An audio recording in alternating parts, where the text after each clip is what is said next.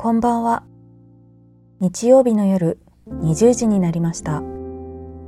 北欧暮らしの道具店がお届けするエッセイラジオのお時間です。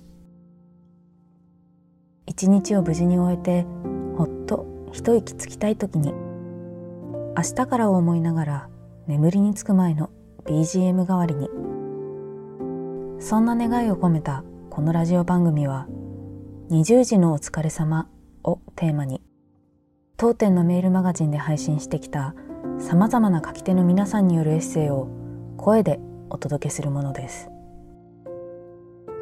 さて今夜お読みするエッセイの書き手は写真家の中川雅子さんです。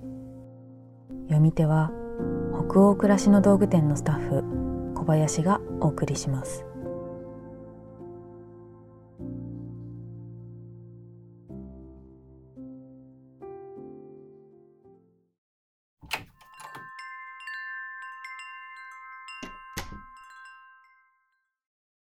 お話会。中川雅子。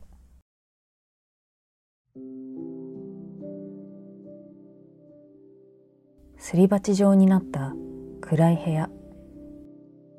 その中心には女性が一人。揺れるろうそくの光に照らされて低くきれいな声で朗読をする。この景色は今でもふとした瞬間に私の脳内モニターに映る。小さな頃の私は他者と関わるよりも本を読む方がうんと好きだった。今人と触れ合う仕事をしているのが不思議なほどに。誰にも邪魔されずただずっと本を読んでいたかった。週に一度母が連れて行ってくれる図書館が何よりの楽しみだった。お話会。この響きを耳にすると今でも胸が高鳴る。図書館で行われていた読み聞かせの会。そこは私にとっての魔法に満ちていた。下へ向かって階段のようになった。円形の部屋の床全面にはベルベットのような生地が貼られていた。その初めて触れる滑らかな感触。暗い部屋はキャンドルだけに照らされている。誰かが少し動くたびに影がゆらゆらと生きているみたいに揺れた。お話のお姉さんは見たこともないくらい長い髪をおでこの真ん中できっちりと分けていた。そうあれは70年代だったのだ。彼女の形は絵本に出てくる魔女そっくりだった。魔女は魔女でもとても優しい魔女。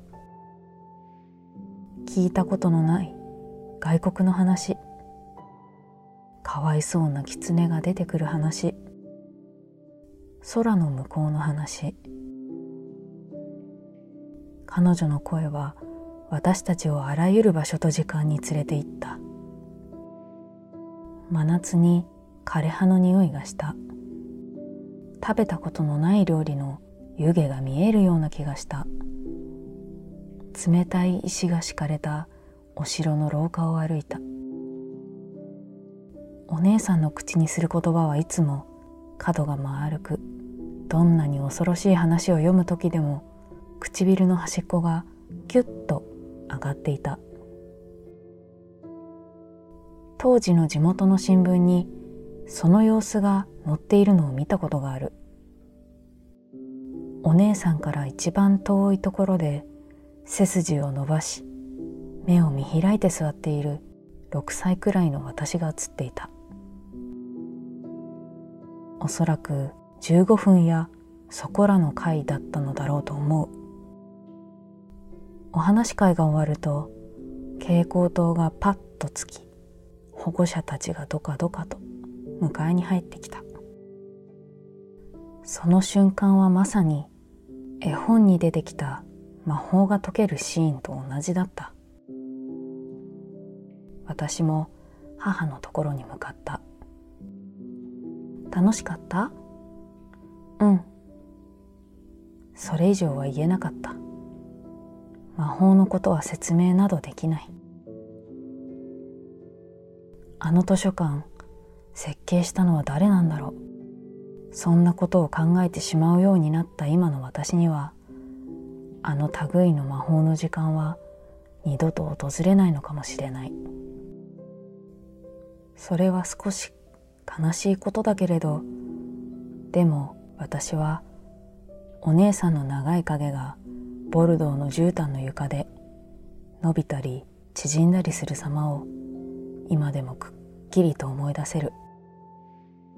そういう記憶は私たちの背骨をささやかに。でも確実に支えてくれると思う。彼女がろうそくを吹き消す。あの夢みたいな仕草の思い出も。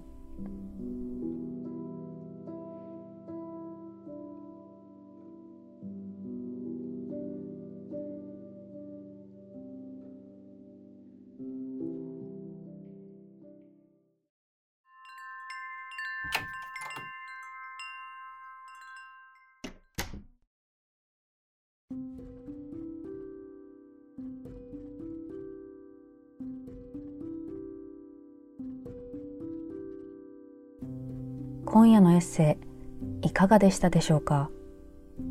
気持ちがほどけたり明日から始まる1週間のささやかな糧となったら嬉しいです。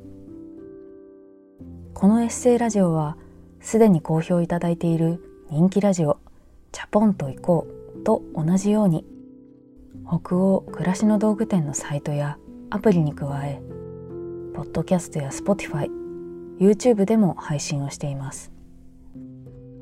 また今夜お届けしたエッセイはテキストでもお楽しみいただけます。